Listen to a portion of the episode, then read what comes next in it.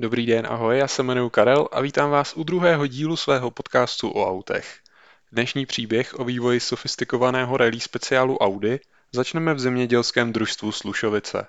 Pokud jste o Slušovicích nikdy neslyšeli, byla to zpočátku vesnice, od roku 96 pak město se třemi tisíci obyvatel v okrese Zlín. Zde se během socialismu udál známý slušovický ekonomický zázrak. Jádrem úspěchu družstva byl odlišný způsob vedení zaměstnanců, který zde nastolil František Čuba. V družstvu byla silně prosazována myšlenka vlastní invence zaměstnanců. Kdokoliv se tak mohl přihlásit s návrhem na zlepšení a přispět ke zefektivnění výroby. Další tvrdě prosazované zásady byly zákaz pití alkoholu a dochvilnost. Hlavní oblastí činnosti družstva byla zemědělská výroba, která vždy využívala nejnovější poznatky a metody.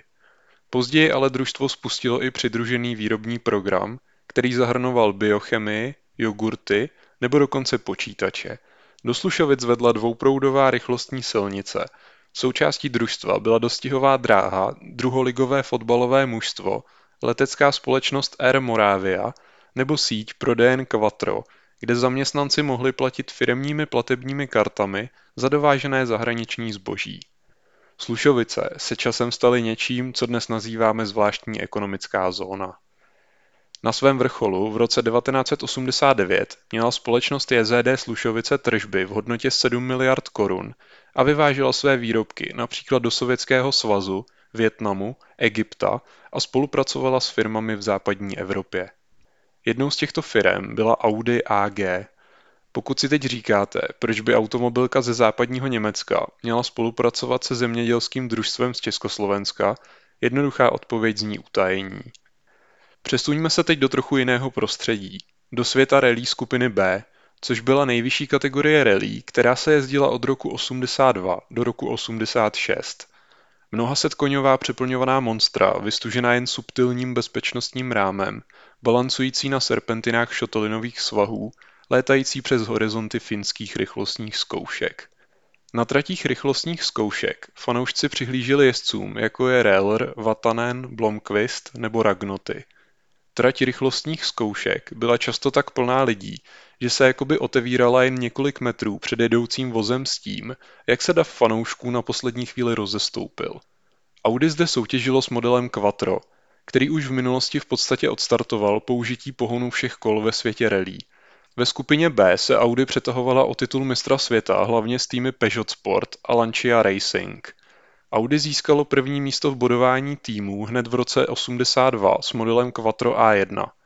V sezóně 83 pak Hanu Mikola vyhrál titul jezdců a nakonec v roce 84 Audi ovládlo bodování jezdců i týmů. V těchto prvních třech sezónách Audi těžilo hlavně z pohonu všech kol, který dokázalo nasadit jako první. Ten se ale rychle stal standardem.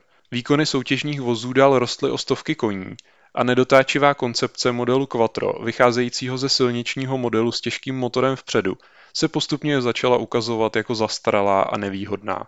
Do čela se dostávaly úplně nové speciály s motorem uprostřed, jako byl například Peugeot 205 Turbo 16, které byly na točitých tratích mnohem mrštnější.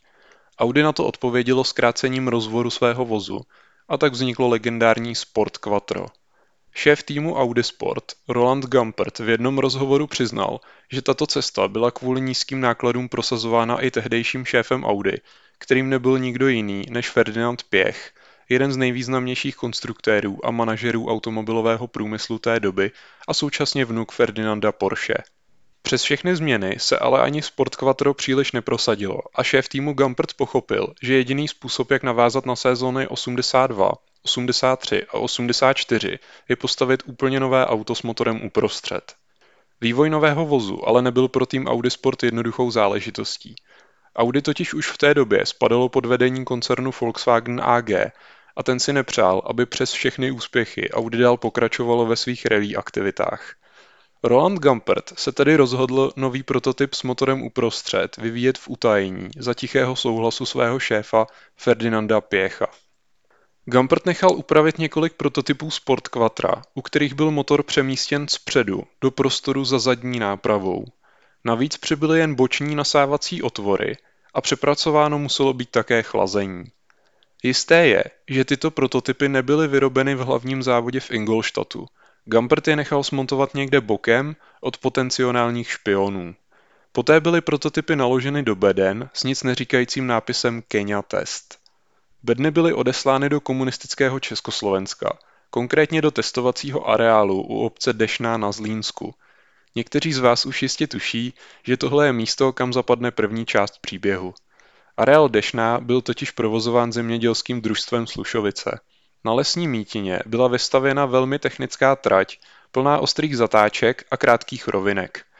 Délka tratě byla 1,5 kilometru a 80% povrchu tvořil štěrk, zbytek byl beton. Prototypy byly nějakou dobu nerušeně testovány, pak ale přišel první problém. Další události bych rád popsal slovy očitého svědka, zaměstnance JZD a fanouška relí Jiřího Jermakova. Následující citace je převzata ze serveru autosport.cz a pokud by vás toto téma zajímalo víc, doporučuji si toto svědectví přečíst celé. Byl pátek 20. září dopoledne a já mířil k okruhu. Již od posledních domků obce Dešná bylo zřejmé, že nejedu nadarmo. S1 bylo slyšet už zdaleka a proti obloze se zvedala mračna zvířeného prachu po průjezdech dolní zatáčkou. S fotoaparátem v ruce jsem rychle běžel vzhůru, abych se co nejdříve dostal na dostřel. Najednou jsem narazil na hlídače, stojícího u příjezdové cesty. V okamžiku průjezdu auta se na mne vrhl, pěstí mi zautočil proti obličeji a zároveň mi strhl aparát tak, že mi znemožnil fotografovat. S tak prudkou reakcí jsem nepočítal a dalšímu konfliktu jsem se chtěl vyhnout. Následuje popis toho, jak se Jiřín nechal odbít a i přes incident s hlídačem se mu povedlo pořídit několik snímků Quatra S1. Po chvíli, když už to vypadalo, že žádné další vozy nevědou, Jiří pokračuje. Po příjezdové cestě od dolní brány přijíždělo civilní Audi 100 a za ním cosi. Bylo to malé, celé bílé a podle malých převisů bylo takřka jisté, že motor nebude ani vpředu, ani vzadu, nýbrž uprostřed. Jediné, čím byl tento vůz opatřen, byly nálepky JZD Slušovice ze všech stran. Použitá kola Speedline a zadní sklo s prolisovaným nápisem Quattro nemohlo nechat nikoho na pochybách, že jde o Audi, a nejen tak ledajaké. Tady si dovolím vyprávění zaměstnance JZD Slušovice ukončit. Auto, které se mu povedlo vyfotografovat, byl utajovaný prototyp Quattra s motorem uprostřed. Snímky z tohoto dne poté autor odeslal svému známému, který pracoval na ředitelství Barum Rally. Ten dál fotky s vědomím pana Jiřího přeposlal do redakce Světa motorů. Redaktor Světa motorů Dalibor Janek pak při Drejštete Rally kontaktoval zástupce firmy JZD Slušovice a Audi s tím, že po nich chce peníze za to, že si fotografie nechá svět motorů pro sebe. Z těchto skutečností není jasné, jestli nakonec firmy redaktorovi zaplatili. Stejně tak není jasné, jestli kontaktovaný zástupce firmy Audi byl členem týmu Audi Sport, věděl o vyvíjených vozech a snažil se tento mediální únik pokrýt, anebo to byl někdo z vnějšku firmy, který o těchto načerno vyvíjených prototypech neměl ponětí. Osobně se přikláním spíš k první možnosti s tím, že únik informací se podařilo ututlat. 7. listopadu 1985 byl pan Jiří odvezen do správní budovy JZD Slušovice, kde ho vyslýchal přímo ředitel společnosti Čuba. Bylo mu prokázáno autorství snímků a následně musel odevzdat všechny negativy z toho dne a podat výpověď. Z dalšího vyprávění od Waltera Railera je zřejmé, že on sám si prototyp Quatra s motorem uprostřed na poligonu Dešná nevyzkoušel. Nicméně podle článku na stránce autosport.cz Railr Slušovice navštívil 6. listopadu 85 a při této příležitosti si vyzkoušel i jízdu na poligonu. Je tedy možné, že při této návštěvě se projel standardním soutěžním kvatrem s motorem vpředu. První test prototypu Quattra s motorem uprostřed se měl pro Valtra Railera uskutečnit v Rakousku, kam byly vozy převezeny z Dešné. Tým Audi Sport si vyhlídl šotolinovou cestu nedaleko Salzburgu, ale informace o testu pronikly do médií a na místě už čekali novináři. Tým Audi Sport tedy otočil kamiony a unikl přes hranice do Bavorska, kde našli několik kilometrů prázdné asfaltové silnice. K této jediné příležitosti vyzkoušet si Quattro s motorem uprostřed, Railer později řekl. Hned jsem poznal, že je to o dost lepší. Silnice byla jen stará asfaltka druhé třídy s pár zatáčkami a několika rychlými sekcemi. Dojem, jaký to na mě udělalo byl, že je to opravdu dobré.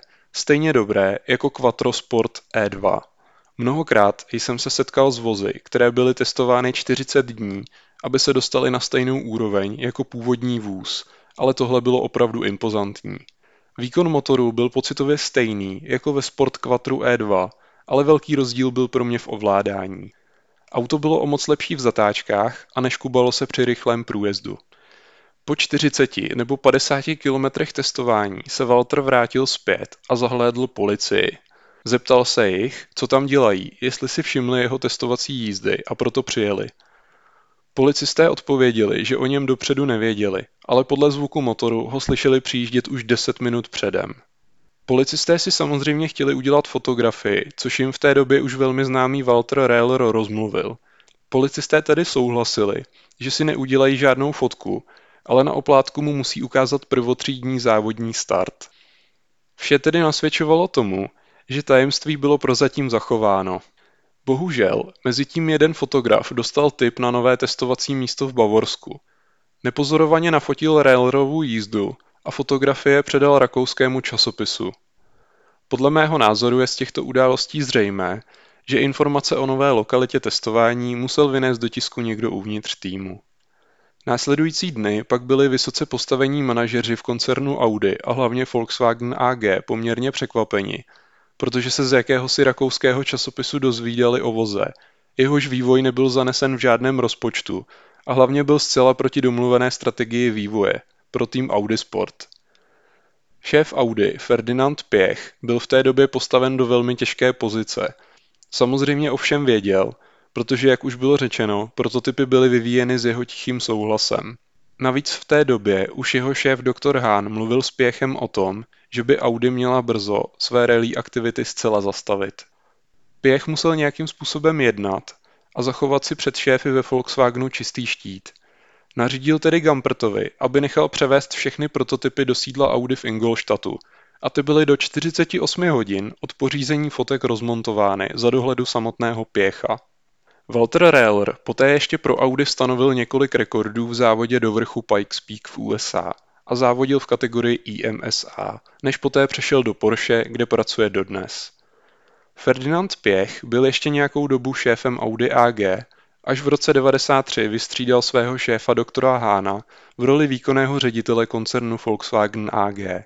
Roland Gampert odešel ze závodního týmu v roce 1986 a stal se vedoucím oddělení vývoje v Ibrze a později byl dokonce zodpovědný za odbyt a marketing v regionu Asie Pacifik.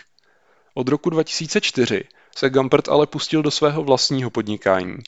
Pokud vám bylo jeho příjmení povědomé, tušili jste správně, že je zakladatelem stejnojmeného výrobce supersportovních vozů. Jediný model, který tato automobilka vyrobila, byl Gampert Apollo. Technické kvality tohoto vozu byly na velmi vysoké úrovni – Naproti tomu design byl velmi kontroverzní a firma nakonec v roce 2014 vyhlásila bankrot. Na jejím základě dále vznikla nová společnost pojmenovaná Apollo. To už je ale úplně jiný příběh. Rally skupiny B bylo kvůli dvěma tragédiím na konci sezóny 1986 zrušeno. Při prvním incidentu během portugalské rally jezdec Joaquim Santos ztratil kontrolu nad vozem potom, co se snažil vyhnout fanouškovi na trati a následně jeho vůz Ford RS200 vlétl přímo do davu přihlížejících fanoušků. Tři z nich usmrtil a dalších 30 zranil. Poslední ranou do rakve skupiny B ale byla smrt Henryho Toivonena a Sergio Cresty v Lancia Delta S4 při korzické rally.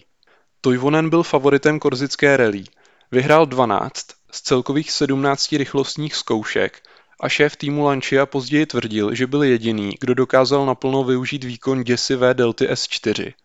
Během jedné z rychlostních zkoušek ale ztratil kontrolu nad vozem, zřítil se do hlubokého srázu a vůz při dopadu explodoval. Během posledních sezon skupiny B bylo plánováno, že by ji měla časem nahradit skupina S. Stejně jako ve skupině B mělo jít o takovou rally Formule 1. Výkony měly být vysoké Vozy nemusely být příliš podobné těm sériovým, ze kterých vycházely. Aerodynamické prvky mohly být také na vysoké úrovni. Hlavní rozdíl měl spočívat v nižších nákladech. Ve skupině B bylo nutné pro každý typ závodního vozu vyrobit a prodat 200-kusovou sérii homologačních vozů, ze kterého pak vycházel daný závodní speciál. Pro skupinu S byl tento počet snížen na 10 a pravidla byla obecně nastavena tak, aby byl vývoj levnější. Teď k samotným prototypům Audi Sport. Ty totiž ve skutečnosti nebyly zničeny všechny. Roland Gampert nechal jeden vůz ukrytý na testovacím poligonu v Dešné. Přeživší vůz je obecně nazýván jako Audi Group S Prototype, tedy prototyp Audi pro skupinu S. Tento prototyp na první pohled příliš nevypadá jako Audi z té doby. Je celý bílý, ale má kulaté přední světlomety, agresivní výřezy v kapotě a v dolní části velmi širokou mřížku chladiče. Z profilu je patrné, že vůz je velmi kompaktní, má malý přední i zadní převis karoserie, motor o výkonu 1000 koní je umístěn napříč před zadní nápravou, což prozrazují nasávací otvory hned za bočními okny a vůz je obut do krásných pavučinových kol. V zadní části dominuje obří křídlo. Celkovým zpracováním vůz působí jako nějaký kitcar, tedy malosériový nepříliš sofistikovaný vůz, který si majitel složí sám. Pokud byste chtěli vůz vidět na vlastní oči, Audi ho nakonec umístilo do expozice svého muzea v Ingolstadtu. Pokud chcete vidět, jak vypadá tato kapesní raketa v pohybu, doporučuji se kouknout na video z Eiffel Rally festivalu z roku 2016, kde s ním jede samotný Walter Rehler. Na závěr tohoto dílu mám pro vás připravený ještě zvuk naplno vytočeného motoru zmíněného prototypu pro skupinu S. Zvukový záznam pochází z festivalu rychlosti v Goodwoodu z roku 2017, který můžete najít na YouTube.